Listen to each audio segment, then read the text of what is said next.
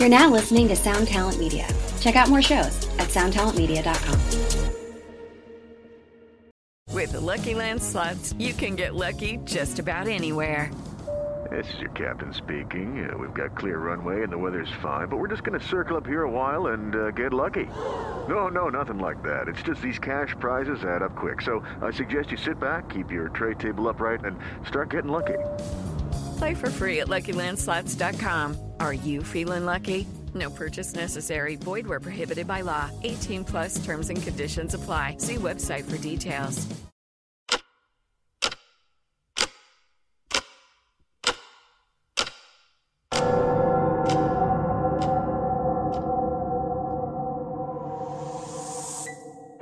Welcome to 3am. 3am. 3am, where we discuss and dissect the supernatural. What's the scariest thing you've encountered? That's been one of our favorite questions for years. 3am is the result of asking this question over and over again. Stories we share are typically sourced from those we know, our listeners, or personal experience, the validity of which can be determined by you, the listener. While we might not have all the answers, we find the culture and lore surrounding paranormal events and unnatural occurrences fascinating. We hope you enjoy. We hope you enjoy. We hope you enjoy. Yo. It's the 3am podcast. My name is Charlie. My name's DJ. My name is Sean. Sorry. Ooh, a little competition. Sorry, dude. Nah, dude. We tell scary stories and we tell jokes. Welcome. If you're a first-time listener, welcome. Welcome. If not, if you're a 100th time listener, welcome. Sean, why are you skeptical? Why are you a skeptical, Sean? Why am I a skeptic? Why am I skeptical? I've been thinking about this recently due to the AMA we threw out on Instagram. And one question, actually, you know what? I think that was the only question that was asked that was aimed at one person specifically. And I was like, oh man, I'm getting called out right now. I think it's just the way my brain works. Like if something happens, my brain just automatically goes towards what makes sense. So like, for example, that one time we were living in that townhome in Bluffdale and I'm watching the scary movie and then downstairs the front door slams open and I was like, it's the wind. Went and closed the door and locked it and it didn't happen again. But like, that's just what my brain does. It goes to what's the most possible. Okay, the main difference, I think, between you and people in scary movies. Because people in scary movies, if that happened, they'd be like, it's just the wind. But then they wouldn't do anything about it. Do you know what I'm saying? Right. Whereas you were like, all right, I don't think that's Beelzebub coming through my front door. Probably not. However, I'm going to take the proper and necessary steps to make sure I don't get got. Do you know what I'm saying? Yeah. So it's like you are skeptical or you don't immediately jump to Pazuzu or, you know, whatever. Okay, yeah. But you do act or protect as if it could be. It's true. And like, I did check the house. I was like, you know what? I got to make sure there's nothing down. I didn't check upstairs because like I was upstairs in this townhome. There's no way it could have gotten past me. So I had to go and check the garage. I looked in DJ's room at the time is where you were at. Check like the other closets with my machete. Or not my machete. I have like this buck knife just in case. But like, I was still like, it's probably the wind. But if we're talking about like things that I do believe in, there's obviously things I can't explain. And so I guess that puts me in the category of I have to believe it. Like we've told some scary stories on here. I'm like, I don't know how to explain that shit away. There's some demon stories out there that I really don't know about. So it's scientific method. Just keep trying to prove it wrong. Yeah. If I can't find anything else. And it's like, I guess. I think the other thing that probably sets me apart from like a skeptic is I want to believe. Yeah. Because like I'm about the good story. I'm like, I want that good story. And if it turns out to be not good, then that makes me more sad. So.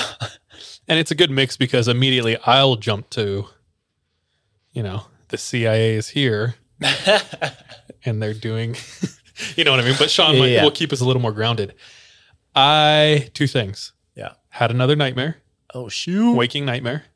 I'm in my bed, open my eyes. And when I wake up, there is no like transition where I'm tired. I'm like immediately wake up. So I'm in my bed. I wake up. I look over at my closet and my clothes are spread apart by someone just sitting there like this. Ew. So like hands were through my clothes, pushing them to the sides, and just a dark figure was standing there. And I was like, took me once again 30 seconds of blinking, and then finally it went away. And I was like, gosh, damn it. I don't like that. So dude. Creepy, dude. Why is it always your closet, bro? Okay, I did some research on your closet.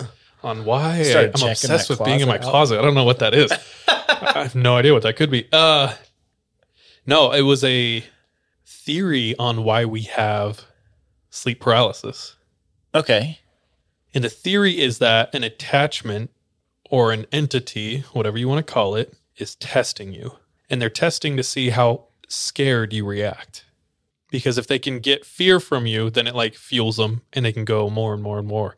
So that's kind of my theory why like things don't happen to you, is because like you don't react in fear. You don't give them any fuel. You know what I mean? No calories. We get energy from food and yoga and what all this stuff. And it's like they get it from sapping our energy. Monsters, Inc. It's 1,000% Monsters, Inc. If you think of adrenochrome and watch Monsters, Inc., it's really weird. It is, dude. Like the idea, if you are unfamiliar and not from the U.S. or something. It's like they scare kids and it gives them power. And like the higher you can scare kid, the higher power. And it's like, dude. Yeah, but you know what really the moral of the story was is you get the kids to laugh and you get more power.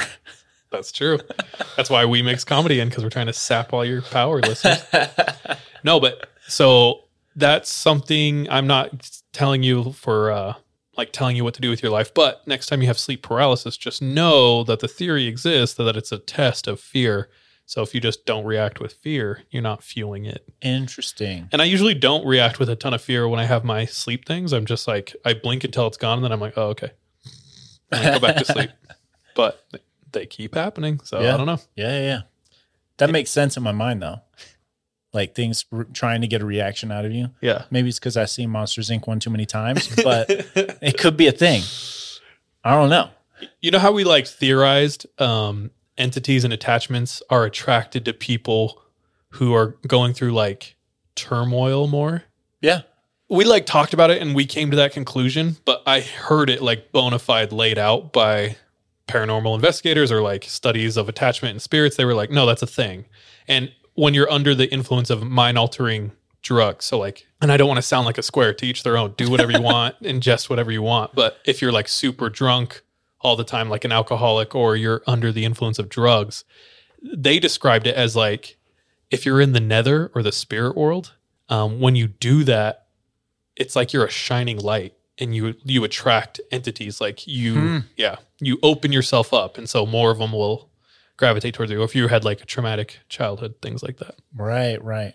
But anyway, I just wanted to come back to you guys and say like, it's not just us pontificating here. I don't know if that's the right word, but it's not just us. It's like, that's a legit thing.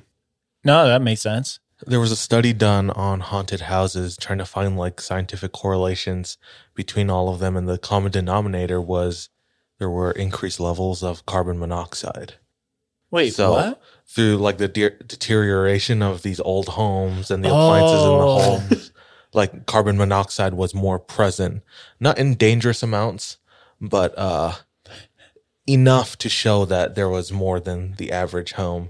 And the study was showing that probably has like plays a factor into like hallucinations. And I could see that. I was totally thought you were talking about like the made up haunted houses though. And it's like, they're pumping CO2 in there. Sorry, no. I was like, why is like factory or fear factory? Like, yeah. I was like, that's so weird.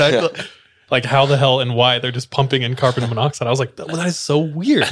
You're talking about like real cases of haunted houses. That's actually a good idea though for the fake haunted houses. Yeah. Just pump chemicals into the air. Yeah. They should pump like CO or like straight oxygen so everyone's like kind of high and feeling weird. Oh yeah, dude. That'd be way smart. Get a little bit more of reaction out of people. Some type of psychedelic. Yeah. Oh gosh. Like have a real horror night. That's hilarious. Do you guys have any memories of going to haunted houses like during October? We've talked about it a little bit before.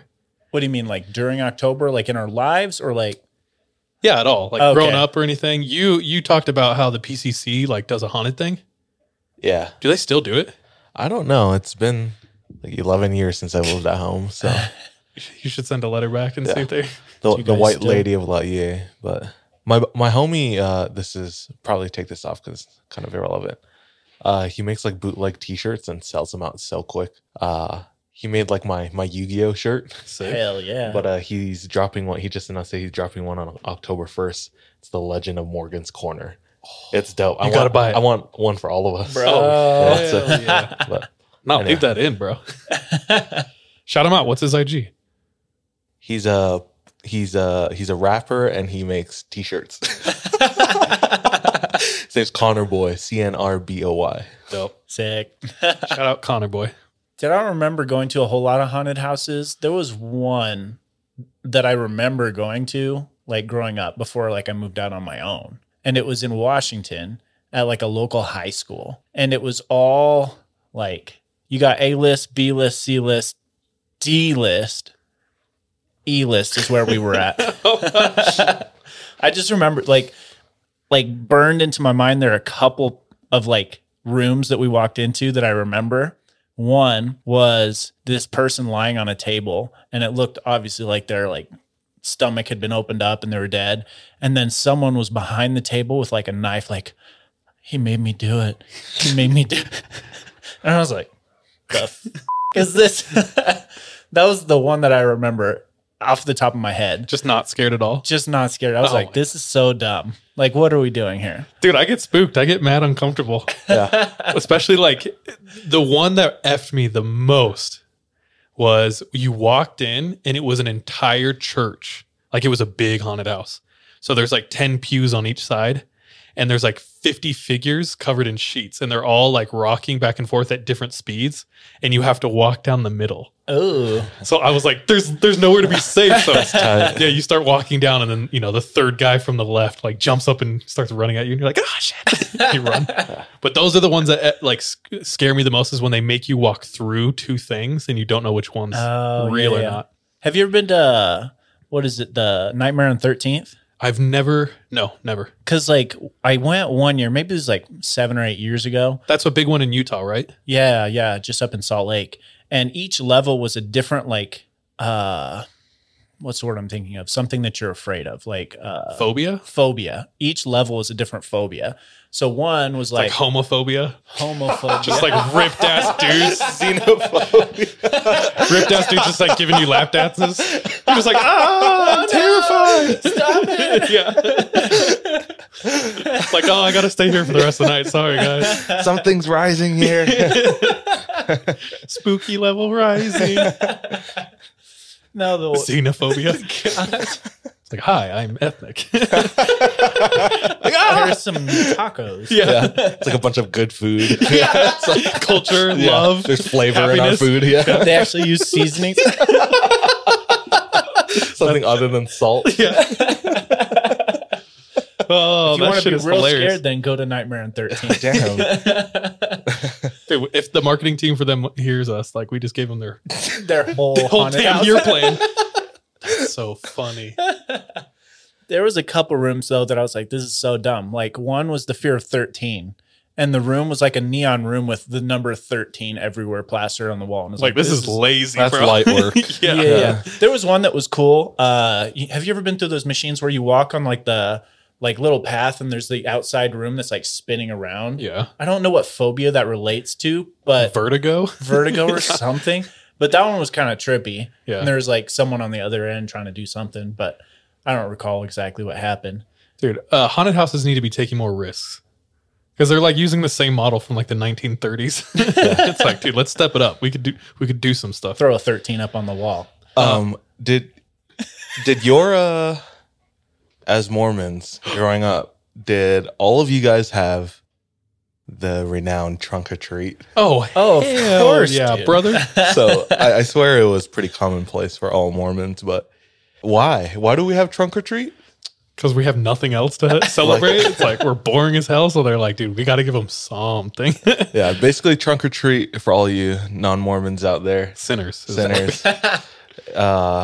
You just pull up in a parking lot, decorate the trunk of your car, and you sit there and the kids like go from trunk to trunk and get candy instead of door to door.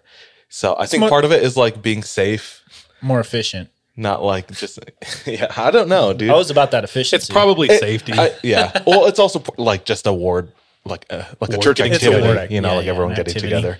But there was one year where they commissioned the youth of the church in my it's called a ward, in my ward, to do the haunted house. So it was in the part of the church where there's like a big, we call it the overflow, but it's like one big long room in the back of the chapel in case like church is popping off one Sunday or something. We open it up and we have more room for people, but it's all closed off. So we made like this huge maze out of cardboard and spent like a month drawing all the artwork and planning like the different sections of it. And it was super fun. And then the oldest young men made it their mission to like actually try to terrorize all the children. The true spirit of Halloween, dude. Oh, yeah, dude. They're like throwing dodgeballs at like kids' heads. And, like, with, like, this is not even scary anymore. Out of them. Yeah. Scared of getting it's just head getting mobbed. Yeah. Head hunting, and then just scissors at ankles. Snipping. That's truly scary. Yeah. Excommunication at one point. They try to force banishing like people out of the Mountain Dew on kids. Yeah. Drink caffeine. Yeah. Dragging kids, like it was crazy. They didn't have us do it like the following years after. Like, I don't think it was too bad. We're not doing that anymore. Yeah. That's hilarious. Have you guys heard of McKamey Manor? McKamey Manor? Is it McKamey? That's how I've been saying it. All right, well, I could be wrong. We all know, we're all aware of it, but let's explain to our listeners. So there's like levels of scary houses, spooky houses. What the hell are they called? Haunted houses. There's a decorated trunk at a church parking lot. There's Friday the 13th or whatever up in Salt Lake. And then there's McKamey Manor is what it is. McKamey Manor. And so there are some haunted houses where if you give them permission, the actors can touch you. They can come grab you. They can take you away from your group. Mm-hmm. That's where I draw the line. I'm like, nah, I'm good. I don't need that. Sean and Kevin are like, no, we're down. We'll do it because they're brave. But this guy takes it to the next level. He makes you sign all of the waivers. This is the dude who does it for free, or he expects payment in dog food. Yeah. So he started running this haunted house out of his house in San Diego. And immediately all his neighbors start complaining because what he does is straight up like torture. Yeah. So he will take people, he'll shave their heads, he'll pull teeth. Before that, doesn't he like kind of interview you to learn about you and your fears so he can like tailor the experience to you? Yeah. The entire experience is designed to drain you. I believe he was like a drill sergeant. So he like knows how to yell at people and break people down. So even the signing of the waiver takes like 2 hours. They do it in the heat. He yells at you. He tells you you're quitting the entire time. He like tries to F with you the entire time.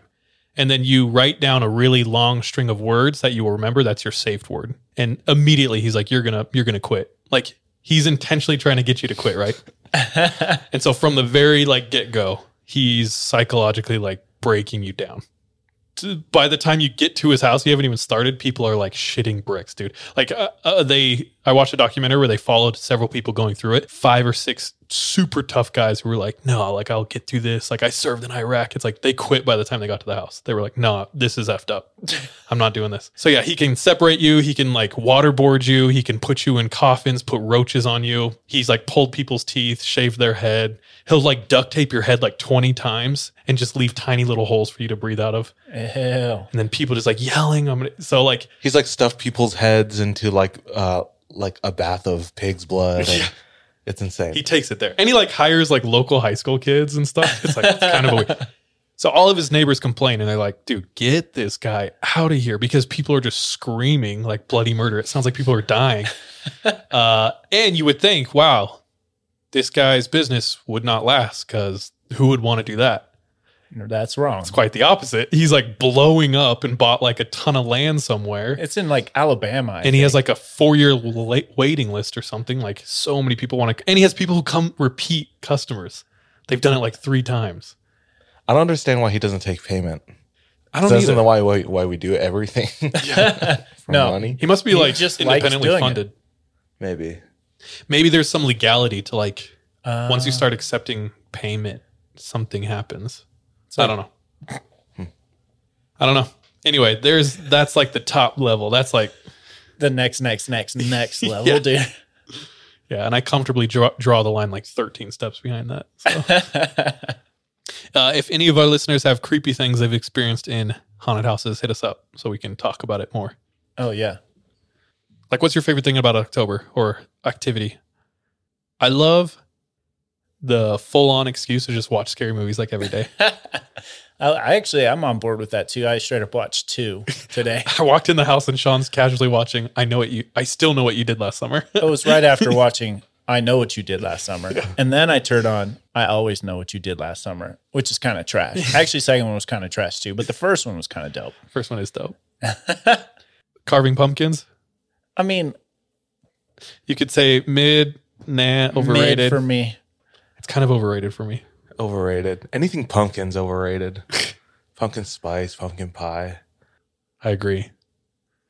Come at us. It. Sean's for it. I mean, it's still like, it's not like something I die for. What are you not for? What am I not for? McKamey Manor I'm not for, dude. In regards to like Halloween or October or general? In general? Yeah, what would be your floors of phobias, Sean? Phobias? Let's see. Well, I don't want my teeth pulled out. That would... cost money. If it's going to cost me money that I don't want to pay, that's my levels. Bro, I routinely have a dream where in my dream I have braces and I can lick and feel them in my dream. And then at some point in my dream, all my teeth fall out and I can go and all my teeth will spin around the wire of my braces. So it's like, and it's like, I'm like, dude, my life is effed up. Anyway, it's like the clown thing you shoot in the arcade with the teeth. Except it's in my mouth. Yeah. That's hilarious. Oh, gosh. All right. We're doing kind of a shorter episode because we're recording one directly after this. So we're going to get right into our stories. This show is sponsored by BetterHelp. Have you ever had a relationship that you're proud of? Proud of because you put in the work and the other person put in the work as well.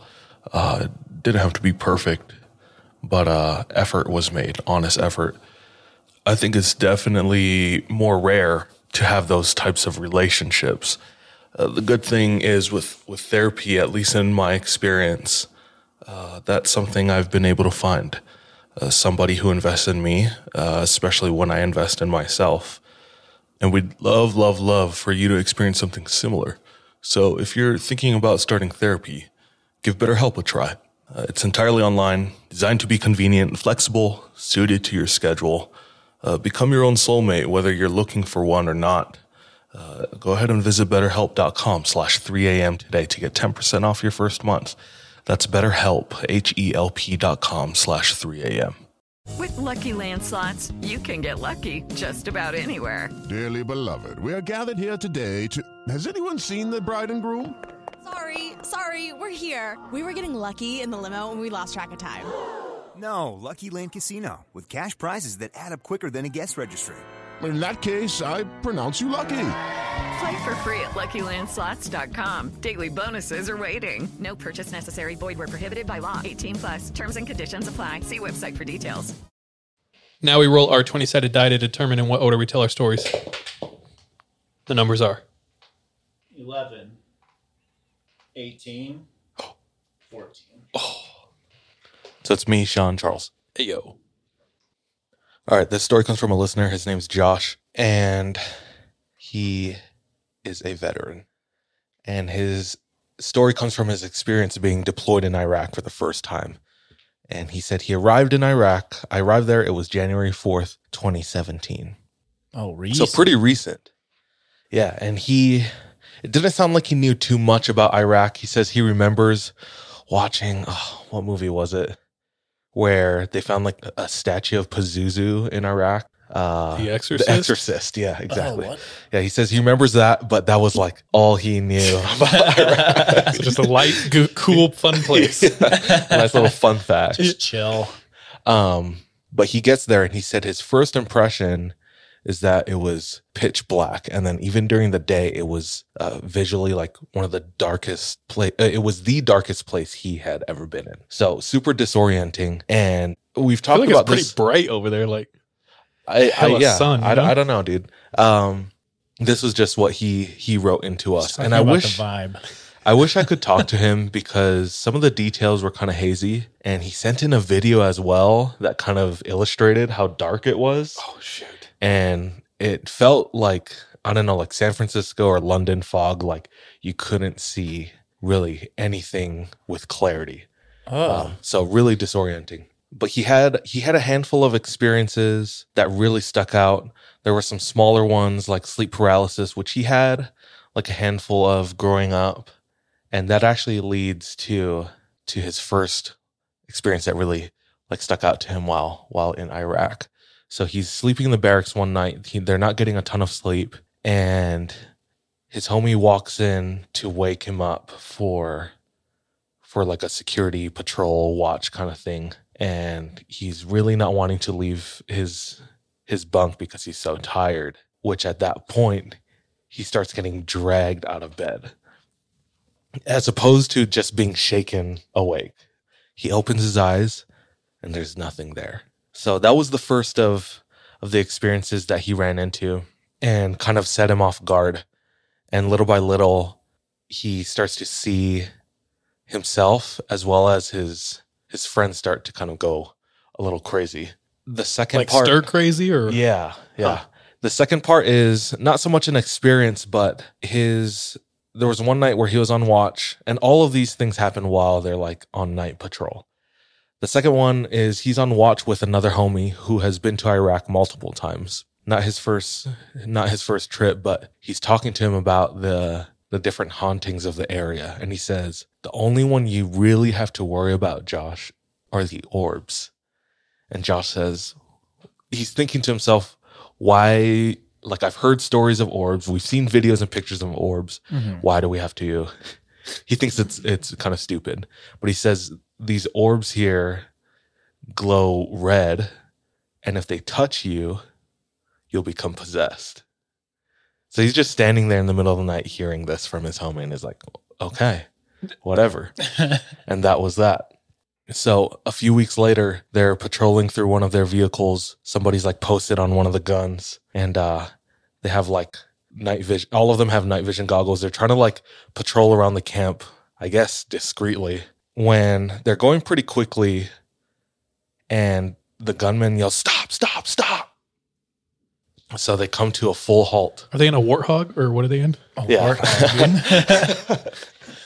A banshee.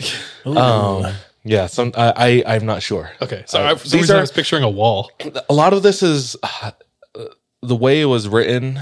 Like I said, I wish I could talk to Josh and like get some of the details straight. So this is me trying to piece together a lot of what he wrote. But the gunman yells from up top, stop! They come to a halt really quick. And they say, what do you see? They said, there's somebody right in front of the car. Do you not see that? And everyone's looking. Nobody sees anything. So they get out. They walk in front. I said, it's just 10 feet in front of the car. They get out. They walk 20, 30 feet, search the area all around. Nothing. He said that freaks him out. This is when he starts to notice that not just him, but other people are experiencing strange things while they're there. All the while, he keeps having sleep paralysis, and he's hanging around a lot of people who, there's some of them, he's a Christian. He was born and raised Christian, believes in God. A lot of his friends on the team are either atheists or like Satanists.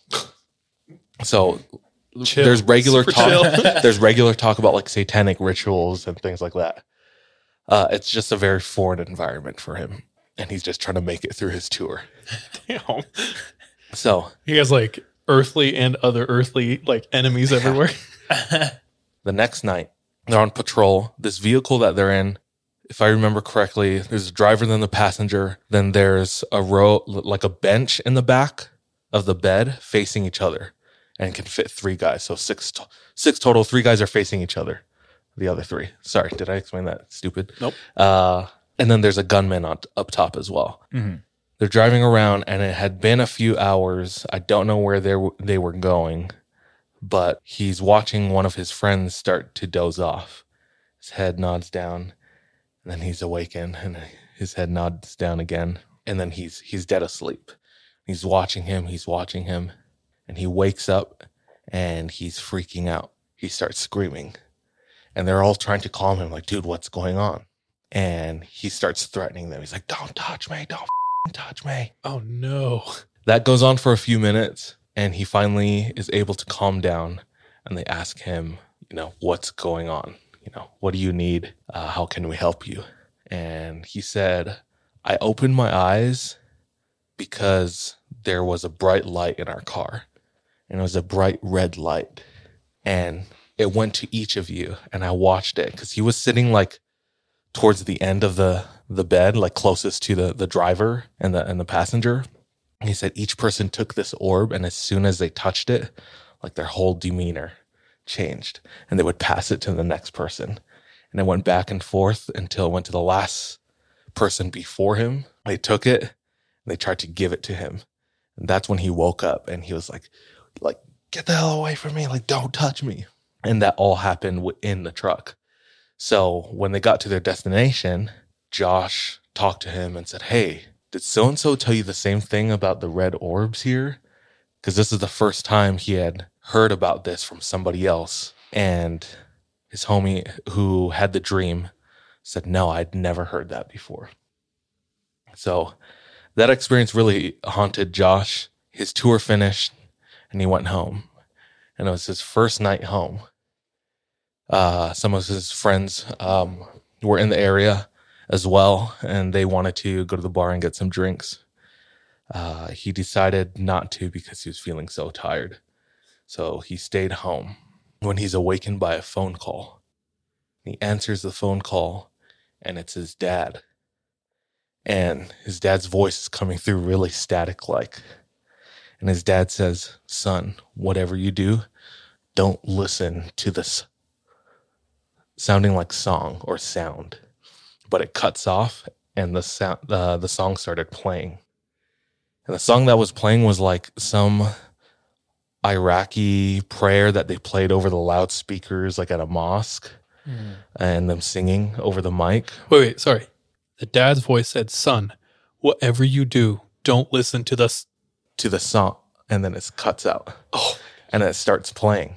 And then he woke up, and he talks about how he feels like this thing, this orb or whatever happened there or whatever was going on there followed him home because he keeps having sleep paralysis and dreams and things that are tied to what happened in Iraq. He included that video, and I watched it after. I was wondering if it was the song or something, but it was just a video of like the environment and how dark it was. Yeah, trying to plug your ears. Yeah. So it's just a bunch of weird experiences. Like I said, I really wish I could have talked to him because I probably could have milked more details that illustrated it a little better. Mm-hmm. A lot of these things come off kind of weird, so I'm not trying to explain how any of this happened. It's just the loose pieces or breadcrumbs of what he experienced. But right, that was Josh's experience during his tour in Iraq. Dude, that sucks. Because up until now, I've always been the most dismissive about orbs. Like, that's just bullshit. That's just dust. Yeah. Like, they're just photographing dust. Yeah. I've never heard a story that like they interacted made me creeped out from orbs. Yeah. Like that they could actually affect you in some way. Yeah. Anytime I see a supernatural video and they're like, we caught an orb, I'm like, okay. I'm sorry if you're really into it. That's on you. And that's cool. I just like not swipe me immediately. Yeah. Not about it. But that's terrifying. Red orbs. Yeah. Thanks, Josh. Thank you, Josh. Yeah. All right. Is that you? That's me. I'm up. Wait, sorry. Is it going on right now in Josh's life? I don't know. I tried to look him up on Instagram. I couldn't find him. Wait, really? He hit us up on Instagram. Really? Like, I was the one who told him to send that story. DJ, what are orbs? That voice you hear is the homie Alex. I grow up with it. I grew up with him. He's one of my best friends. But Alex is chilling in the studio with us. So what up, Alex? What up? Orbs. There's always videos and pictures of people, like their security cam footage. And they're like, we captured this orb. And it's just like this bright white thing. Or I can't put it in. It's like a floating ball of light. Like, basically, that's it. Like people catch it on camera and film. It'll just like and go across a frame or something. Yeah. Is that like UFO shit? Or is it supposed to be supernatural? Some people think it's UFO. Some people think it's like a spirit you're capturing, like their imprint on the digital. But I've always just thought it's dust particle like hitting the light. I always thought too. And it's just like, you can YouTube and look up orb videos. But red orbs, that's another thing altogether. Yeah. We don't know. And lights are a little bit different because we've seen lights that behaved weird. We've told this one super long ago. Yeah. But when we were in the meadow, it's this meadow that's way up in the mountains in Utah. Were you there, or was it me and Sean and Jordan? I was not there. It was you, Sean, Jordan. Maybe. Charlie, Sean, Jordan. We get up into the meadow. We start walking in the meadow. It's pitch black. And a quarter of a mile away from us in the tree line, we see what looks like a lantern going back and forth and like blinking in and out because it's like going behind trees. And so we like stop and we just look at it and we're watching it. And then all of a sudden it gets into the clearing, stops blinking, and it's just sitting there. And then silently and super fast, it starts going like right across the meadow towards us. But it wasn't on an ATV. It wasn't like bumpy. It wasn't bumpy. It's like somebody holding a light or running. Yeah, just straight line coming towards us, and we turned and ran. Yeah. But no idea what that was. Didn't it like disappear at some points and then appear in other parts of the mountain? So when it was in the trees, which was on a hill, it would like go out and then like another one would go on really far away, but then it came back. Yeah. Anyway. Actually, I forgot. I was going to tell you guys what happened to me the other day. It was super trippy. What? So I'm at my girlfriend's house. It's night. So we're looking out the window. Well, we're like sitting on the couch and the window's like open so we can like see out of it. And she lives kind of up on the hill at point of the mountain. And we're looking out the window and there's this light in the sky. And then there's another light in the sky. And they're both just there, just staying there, not like doing anything. And we're both thinking, well, that's kind of weird. Those are pretty bright, like really bright. They don't look like stars. And I was like, okay, well, I whip out my handy dandy star app. And like put it up and it doesn't like pick anything up. Like there's nothing. And then all of a sudden they like go away. Like as I'm like looking at my phone, like trying to figure out what's going on, I look back up and they're gone. Were they stationary? They were stationary, just in the sky. And then a couple minutes later, another one is there. And it's just pointing straight at the house. It's like obviously like off in the sky, but super creepy. Just stationary in the sky. Huh. And I'm like, I got to get this on film. So I like whipped out my camera and start like filming. And then it occurs to me, I was like, what if those are just planes? It's weird that they're just kind of like staying like stationary though. Like that doesn't make sense in my head. So I like whip out like the flight tracker on my phone. And as I look at the flight tracking map, there's a plane that's literally coming straight towards the house.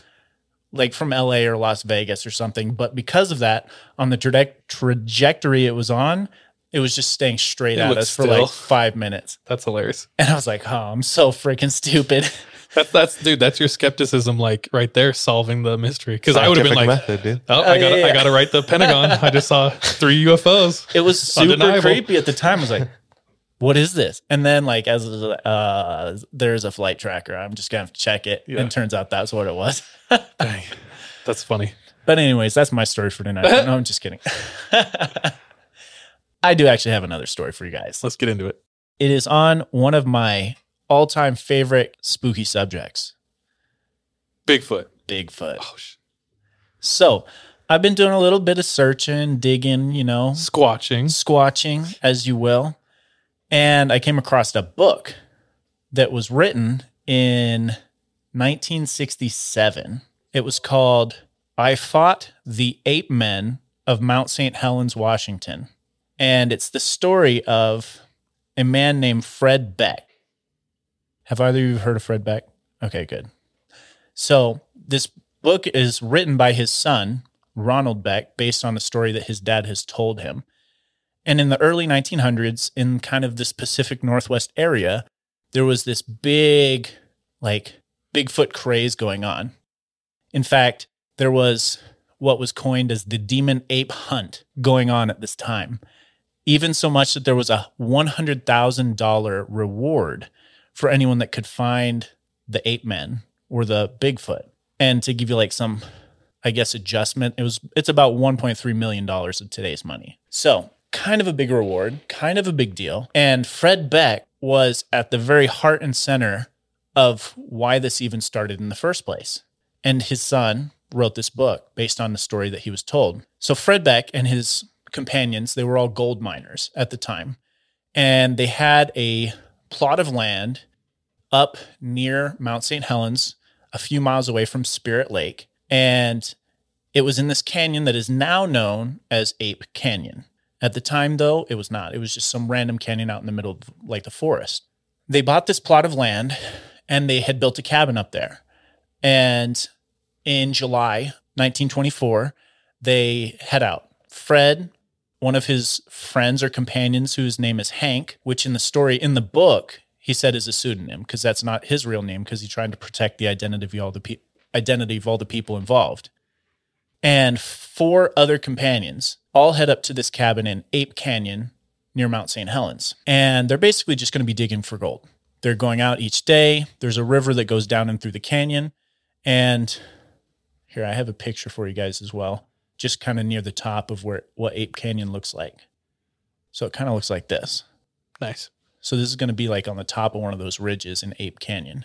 So they're out there just prospecting, trying to strike it rich. However, like as they're out digging for gold, some days they would see like footprints right around the riverbed. And they were described as 14 inches long with four toes. Ninja turtle ass. Ninja turtle ass, dude. And Donatello. Fred says that his friend Hank was an avid hunter and couldn't identify the culprit, if you will, of these footprints or anything. So it's a little unusual. They don't really think much about it. Obviously, they're still thinking about the gold. Now, as they're staying in this cabin, though, they've been here for a little bit. They start hearing like what they described as shrill shrieking almost. And it would happen nightly for a few nights in a row. And he said that the way that it happened is they would hear it like coming from across like one of the ridges. They would have like this shrieking going on. Can you give us an example? Unfortunately, in the book, there was no example. Oh, that's a real shame. Just imagine a shrill shrieking. And then imagine it on another one of the ridges in Ape Canyon, almost as if something was communicating with another something. He also described that there was another sound that they would hear that almost sounded like it was like a thumping noise, but it sounded like something was beating its chest, not like something was beating like a tree. It was like doing the old Matthew McConaughey. Num, num. While shrieking. But like super loud. While shrieking. While shrieking and communicating with something else shrieking. So this has happened a few nights in a row. They're not really sure what to make of it. They're getting a little uneasy. Wait, so it's happening at nighttime. The first time it was a scream. Second time was a scream with like the thumping. No. So the screaming and thumping is happening simultaneously on each night. Yeah. Yeah. But like, yeah. It's those two different things are happening, and they've happened a couple nights in a row. So one morning... Maybe it's a Bigfoot fap. Real ferocious. Real ferocious. Like Donkey Kong in a Smash Bros. Where he like pounds the ground. Someone's like, these aren't footprints. These are dick prints. We're really not sure what the fingers on are, the toes were. Layers, bro. Layers. So one morning, Fred and Hank head out to the river, which is about 100 yards from the cabin, to bring up some water to the cabin. And as they're like getting water, Fred hears Hank yell. As he looks over to Hank, he's lifting his rifle, pointing it up at one of the ridges. And Fred looks over to one of the ridges, and he says this is about 100 yards away. He sees what looks like a figure. He identified it. You know how this all goes, as about 7 feet tall, and it looked like it had thick black fur hiding in between the trees. Hank then starts taking shots. He shoots it 3 different times, and Fred says that he could even see the bark like go ricocheting off the trees as he's like hitting the trees and not whatever's standing there. And then it disappeared. And then a few moments later, whatever it was, reappeared, running down along the ridge. Hank shoots it again, and it disappears again. Both Fred and Hank grab the water and head back up to the cabin as quickly as they can. They get back to the cabin and tell their other companions, the other prospectors, what happened. They all kind of have this discussion. They're like, we got to head home. We have to do it in the morning, though, because it's now nightfall, and we're not trying to go out there in the dark. So at this point, they're like, okay, we need to basically go to bed early so we can leave early in the morning and get away from whatever it is that's out here. And there's this cabin, the way that they've built it, there's no windows, and they've built it where there's kind of these two beds, bunk beds on the back end. They face, depends on however you want to sleep, but he said they're facing each other's feet. And then there's two more of them, so six total that are sleeping on the two that are sleeping on the floor. So there's no light in this cabin. It's nightfall. They all fall asleep. In the middle of the night, they wake up to a giant thud on the side of the cabin. And it was such a big thud that the chinking in the cabin, in between the logs, fell out of the cabin. Who in between what? Chinking, that's what it's called. This is from his book, bro. Was he racist? Probably. Yeah. I don't know. It's Chinamen started falling from the ceiling. Just all of the plaster they had in between the cabin, the logs fell, not all of it, but it fell out of between the logs, landing on one of the people who was laying there on the ground. And they all start waking up to this guy who's on the ground screaming, because he just got hit by all of this stuff and all this plaster just on him now. They start pulling it off of him, and one of them gets up and looks out what is now a hole in the cabin. And they hear what sounds like a bunch of people running around the cabin.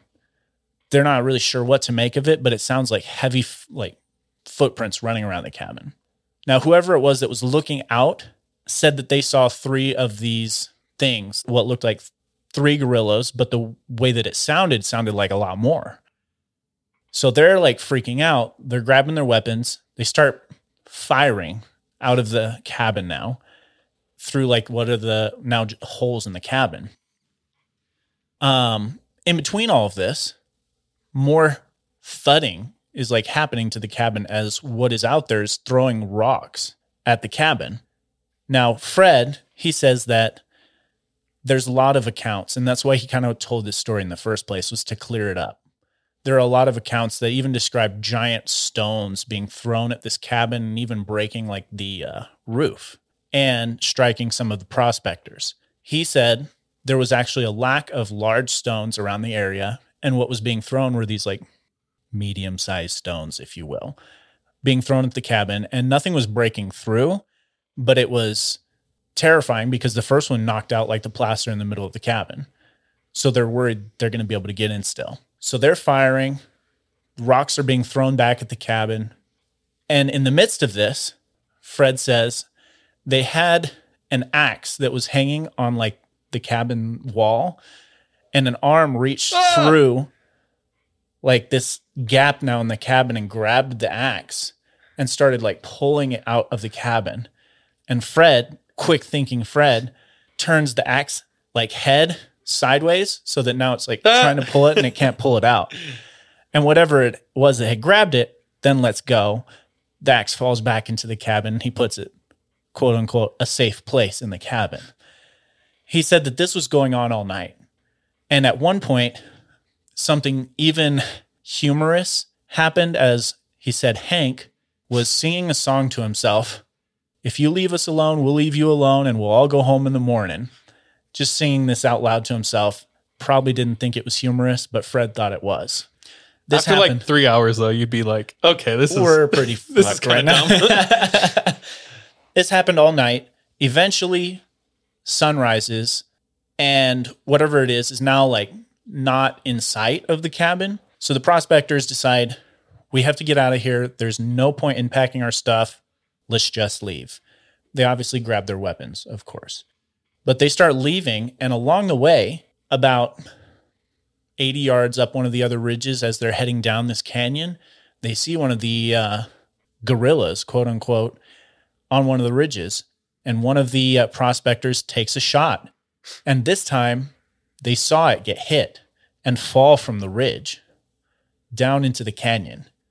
Now they're still thinking, we have to get out of here because we know that there are more of them. We're not trying to like bring home proof, even though like I probably would be thinking we need to get this and take it with us. They're thinking we still have to get out of here. So they all make it back down to, I think Kelso, Washington is the nearest town that they're in. And Fred says he's keeping it quiet. He doesn't want to tell everybody what happened. But one of the other prospectors, or multiple, like had been talking, and now this story is getting out. Published in a book.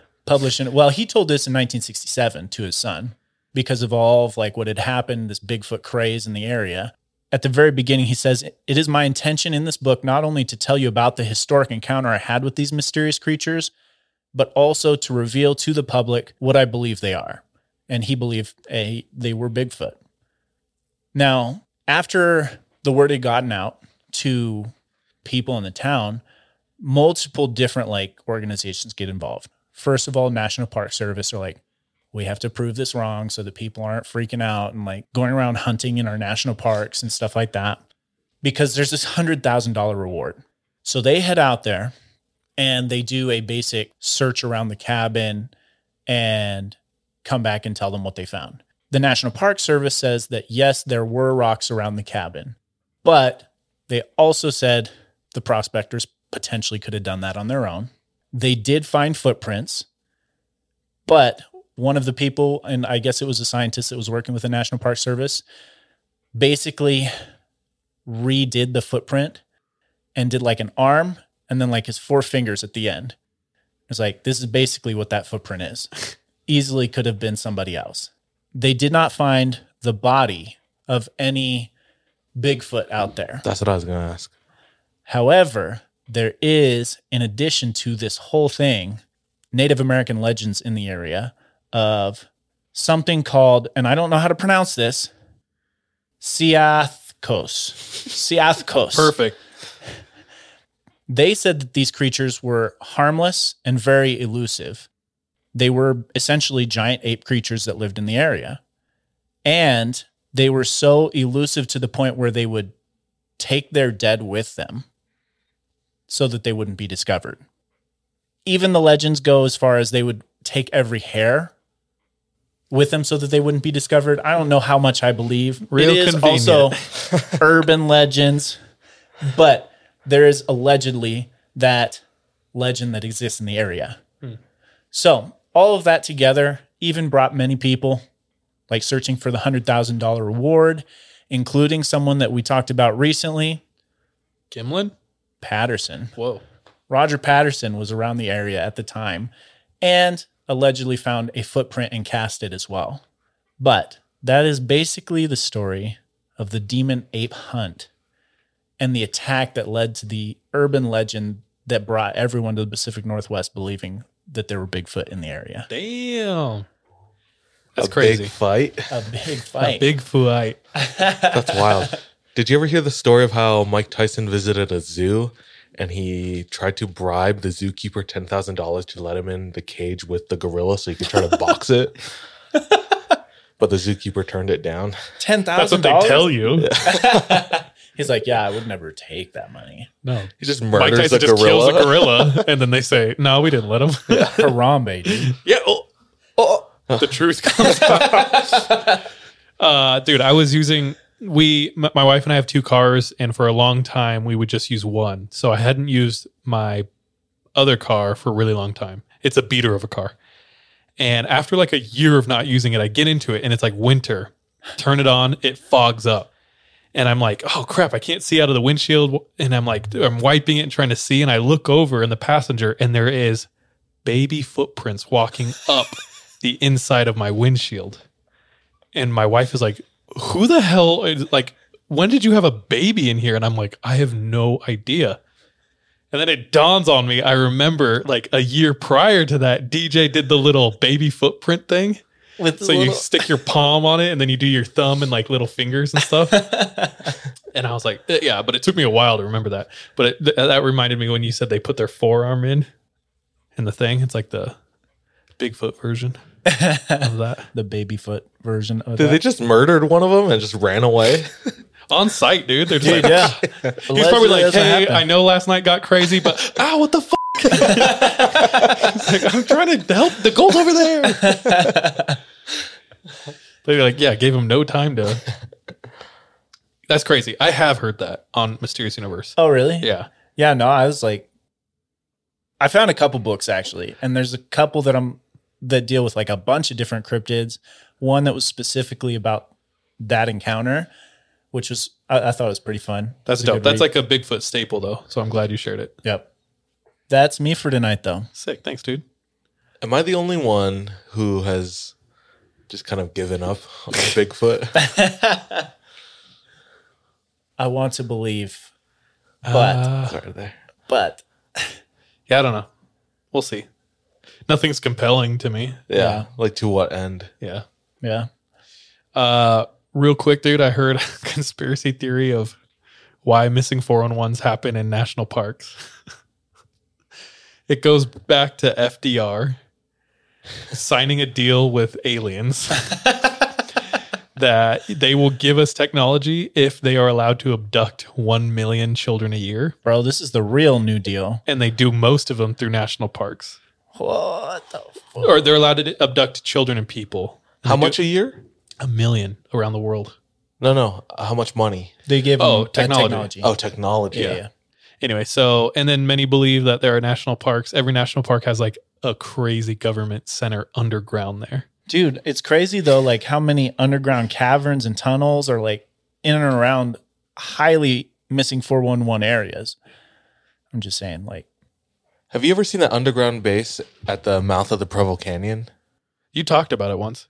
Did I? Yeah. It's like when you get to the bottom of Squaw Peak, like the Squaw Peak turnoff, if you turn left instead, there's a park. There's all these bike trails, like mountain biking trails. And there's like a hiking trail as well. And my girlfriend and I were walking the trail and we got to the end and there was like all this barbed wire fence around like a cement slab and like a single like metal artifice coming up with cameras and like signs all over. It says like, do not trespass.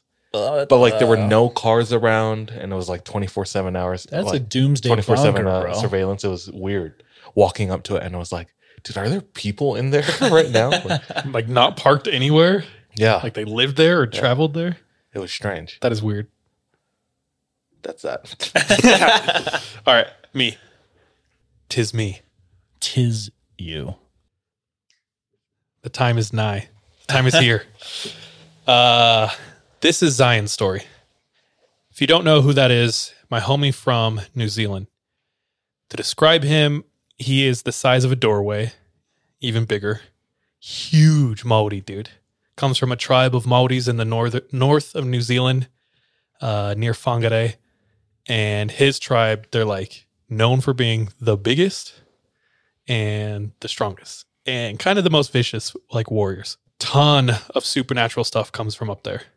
We've talked about it briefly, but in the tribes in New Zealand, a lot of the tribes are known for like different things. Some of them divine, some of them can heal, some of them some of them were known to like be able to disappear while you were looking at their face and reappear somewhere else.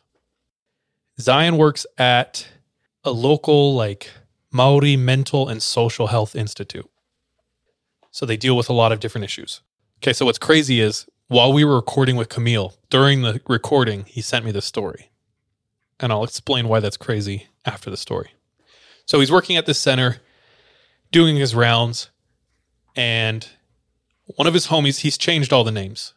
So one of his homies comes in, and he knows his homie Joey has been struggling for a while. Doesn't know what, but he just knows something's off. So he kind of like goes over and talks to Joey. He's like, bro, you okay? And Joey's like, actually, no, I'm not. He's like, what's going on? Joey was raised Christian. He went to one of those churches that have like a band.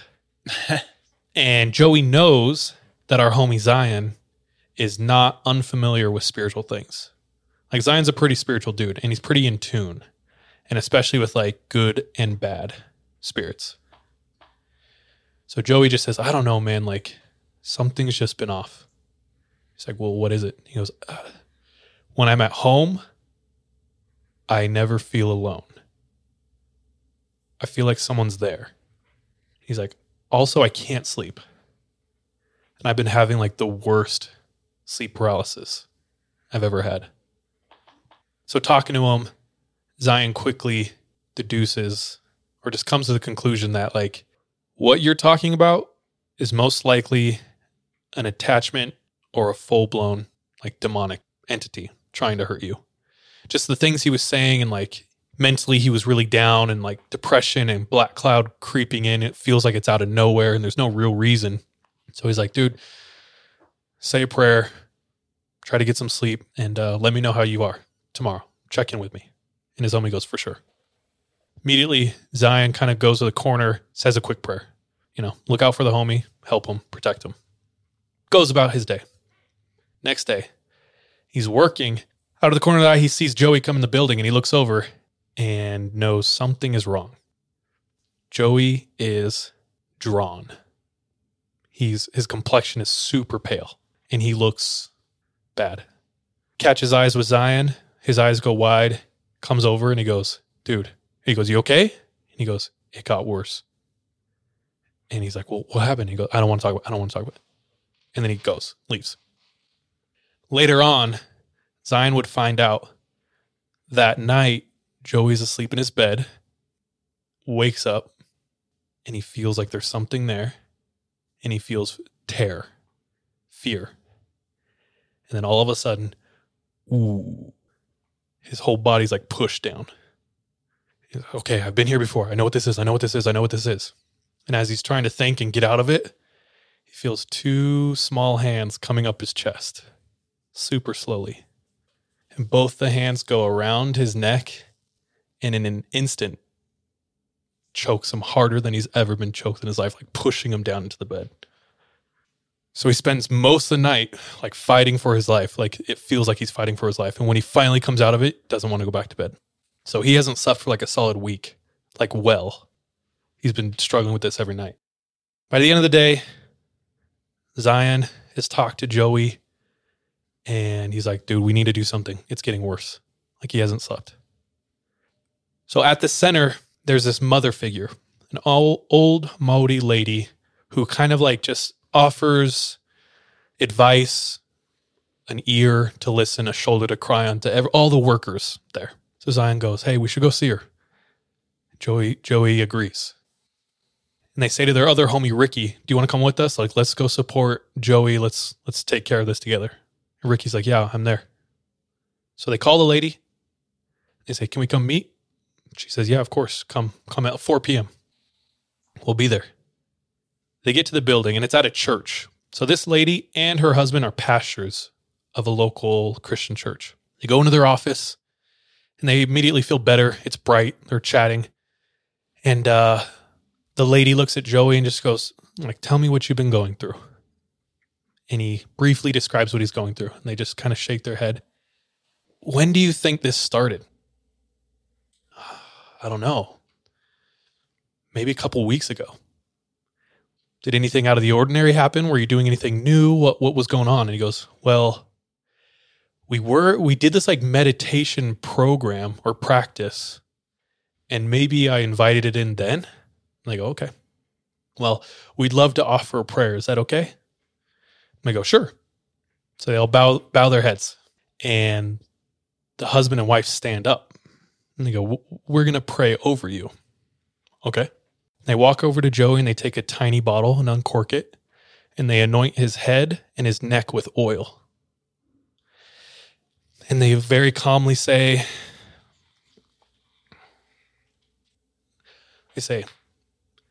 God, please reveal the presence that is hurting our brother Joey. God, please reveal the presence that's hurting our brother Joey. Over and over. Then they walk over to Joey. They put their hands on his shoulders. And again, God, please reveal the presence that is harming our brother Joey. And they start rubbing Joey.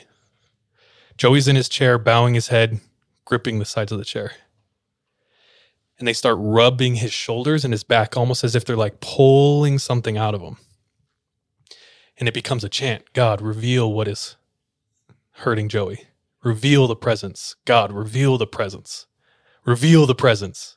It's getting louder and faster. And at one point, they switch.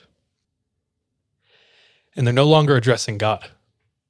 And they start saying, reveal yourself. What is hurting Joey? Reveal yourself. Reveal yourself. Over and over, louder and louder. They're pushing harder on Joey's neck, shoulders, head. They're like dragging it out, trying to pull it out. Zion's in the chair like, ooh, yo. He says earlier, he's like, I thought it was going to be straight up just like a simple prayer. So Zion looks up, sees them. They're pushing Joey hard. Joey is white knuckle gripping the chair, sweating. But it looks like he's determined. He wants to get through this. So Zion doesn't say anything. But Zion looks up at the man and the woman. And the woman's praying, looking at Joey. And all of a sudden, eyes go in the back of her head. And he can just see white, like the Undertaker. She cocks her head back and starts speaking in tongues. The husband is shouting, reveal yourself, reveal yourself, reveal. And she's speaking in tongues. Strange noises all around the room, like echoing. It's chaos. It's intense. Joey's hyperventilating in his chair. He's like full on as they scream, reveal yourself, reveal yourself.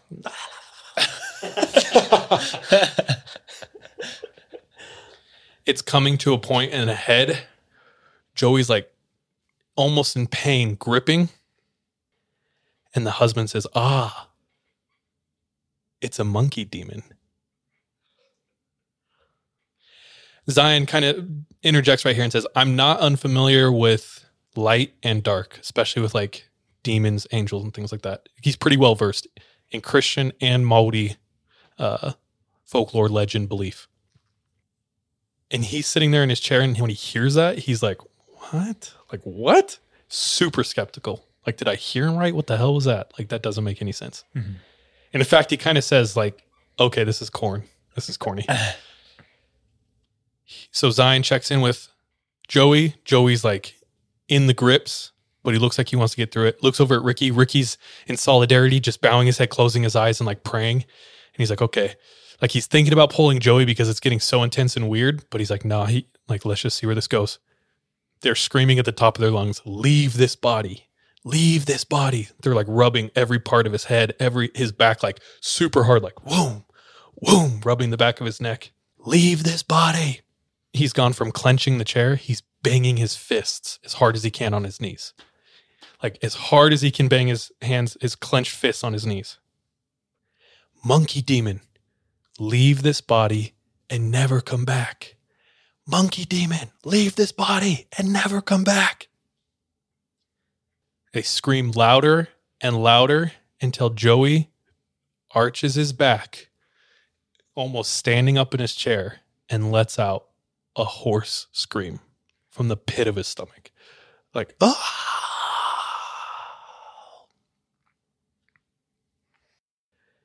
Both the pastors calm down, look at him, walk around the desk, and sit in the chair. Joey collapses in his chair and is breathing normal. Fists unclenched. Joey seemed better. He thanks him. Thank you. Thank you so much. I can feel it. Thank you. And they're like, you did good, Joey. It's done. It's gone. And Zion's sitting in the corner like, what the hell just happened? And Ricky's just sitting there hitting the sign of the cross or whatever he does. So Zion's like, okay, that was weird. They thanked him. Thank you so much for your time. Thanks for meeting with us. We got to get back to work. Clock out. So they go back to work. They're like, dude, you good? And Joey's like, I really think they did it. Like, I think I'm good. I'm like, okay. Well, that's all that matters, right? Zion's like, I'm going to suspend my opinions, and that's all that matters. If Joey's good, then it worked. We're good. So Joey's like, yeah, I think I'm good. I'm going to go work. Leaves the room. And that's it. It worked. Zion's chilling in the room. He's with Ricky. And Ricky's like, all right, I'm headed out. And he's like, hold on. I'm like, what are your thoughts? What do you think about that? And Ricky's like, I don't know, man. That was freaking crazy. Like, I was not expecting that. And Zion's like, yeah, me neither. Like, the second he said monkey demon, like, what the hell is that? And Ricky's like, dude, that I don't understand. And he's like, yeah, like, I've never heard of that. I don't know. But whatever. If it works for Joey, it worked for Joey, right? So they're like sitting there, and Zion pretty much just says, like, yeah, like, the second he said monkey demon, I just thought the whole thing was kind of ridiculous, but whatever. And anyway, that was it. They were like, okay, gonna go their way. And that was the story. But before Zion leaves the room, Ricky goes, well, there was one thing that kind of freaked me out. And Zion's like, what? And he goes, I don't know. Like, when he said monkey demon, I thought it was so weird. I opened my eyes. And he goes, dude, I don't know how to explain this, but when Joey let out that scream, he said he opened his eyes and looked up at Joey, and he saw a small, dark figure jump down from Joey's chair, climb up the wall, lift a ceiling tile, climb in, put it down, and run across the ceiling. He goes, I swear to God, it looked like a small monkey. Zion says, although I still think it was kind of a BS exorcism, I really can't explain what Ricky had seen and heard during the experience. I'm sure there are ways you could explain it away, but I really have no idea how legitimate the whole situation was. Like, I know there are demonic forces in the world, and I know they have malicious intent. I'm just not sure if the methods and the conclusions drawn by the pastors and Joey are 100% true. Still, not sure what to make of it. It was a really intense situation, and I'm just grateful that it helped Joey. As of today, Joey seems well and hasn't had any further negative influence from the monkey demon, so I guess it worked. So, that's the story of how I accidentally attended an exorcism during work hours. I know the story is a bit all over the place, but feel free to ask any questions, bro. So okay. One, the story's crazy. Yeah. I believe Zion 100%. Not the type to lie or make anything up. So that it's crazy on its face. Two, I got it during Camille's stories. Mm-hmm. Do you remember any of Camille's stories that would make me freak out why I got this at the exact same time? And if you can't, I'll help you out. Camille Jolly told a story of two missionaries knocking on doors. Oh, yeah. And the door opens, and it's a lady, and she's aggressively telling them, I do not want you here. And she's peeking through the door, and she's like, leave, I do not want you here, in a deep, dark voice. And then the door opens all the way. One of the missionaries sees a parrot on her shoulder, and the second he sees a parrot, he said he's like overcome by fear, looks at his companion and says, hey, we just need to get out of here. They run away. Talk about it. Wow, that was really crazy. That was weird. I felt weird. What about that effing parrot? And the other companion goes, what parrot? I did not see a parrot. Then we started talking about animal attachments. Mm-hmm. And literally, as we're talking about that, he sent this story. And I was like, bro, I don't know what that is, but that's weird. Yeah, because up until that point, that was the first time we ever heard about like an animal appearing as like, we talked about omens. The only other one is I told him, bro, you sent this while one of our guests was sharing the thing about the parrot. And I was like, do you remember on the mission, the story from Elder Downs when his uncle came, saw the other uncle had a gecko on him? He took the gecko and died. He said, yeah, for real, that's trippy, bro. These ministers were so adamant that it was a monkey spirit attached to Joey. Even though I know firsthand about spirit and possessions and demons, I really thought the idea of being a monkey spirit was straight up nonsense. Wasn't until Ricky asked me if I saw or heard the monkey that I started to rethink about it. And he goes, bro, I remember Downs' story too. Spooky AF.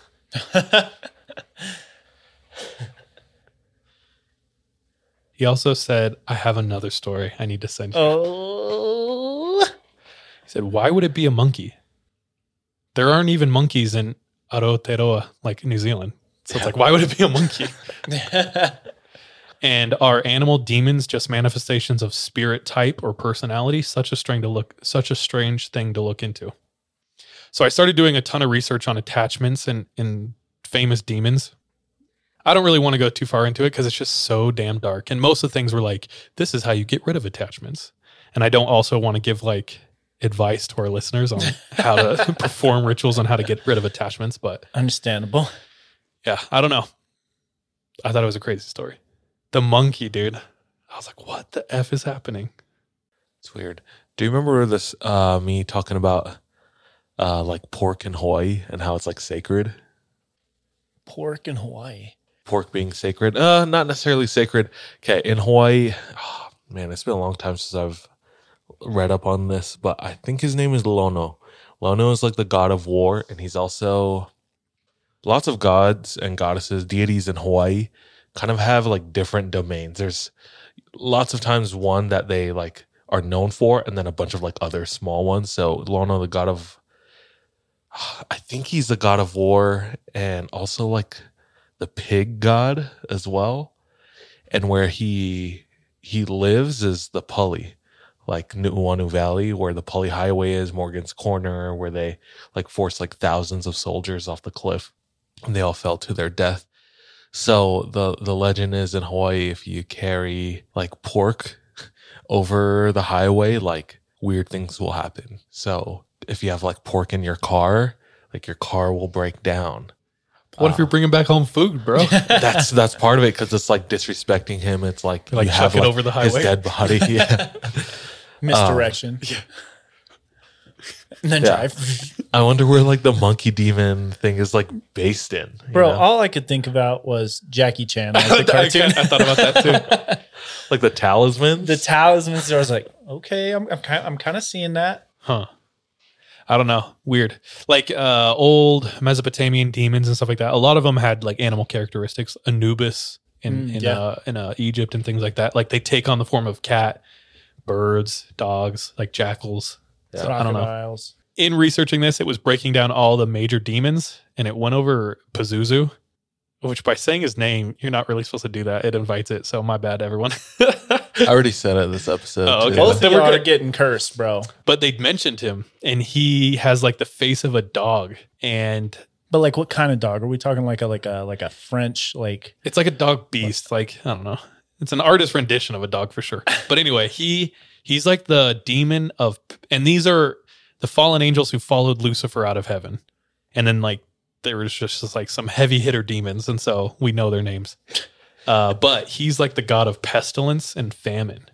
And so he's like, he was the reason or the cause of all the locusts and shit like that. So he's a super bad dude, really scary. But then there's another demon who her specific thing is to attack and kill children. And he protects children from her. What the? And the feeling I got was like, it wasn't necessarily like him being good. I think he just likes to cause chaos. So it's like, even thwarting other demons. He's like, haha, like the ultimate troll. Random side note, but. I mean, it seems like he's not that bad of a dude, then. Yeah, there we are. Wait, no. Anyway, that's me tonight. Shout out, Zion. Dope. Another night, another round of stories. That was a fun one. Thank you, Zion, for sending that in. Thank you, Zach. Josh. Thank you, Josh. My bad, dude. And thank you. Technically, Beck. Fred. What's the last name? Beck. Beck, dude. Those were fun. Yeah, those are good ones. Good times. Guys, we love you so much. Thank you for sticking out with us. Thank you for the growth. Thank you for sharing. You guys must be telling all your friends because it's we're going up and it's fun. Oh, yeah. It's cool. Spooky season is upon us. It's our time. Share this episode, any of our best episodes, with a friend who needs a little extra scare this holiday season. And send your story in. You can send it to our IG DMs, or you can go to the 3ampodcast.com where you can submit your stories, check out merch, etc., etc. Until next time. Bye, love you. Be safe. Trust your gut. Watch your back. Be careful out there. Goodbye.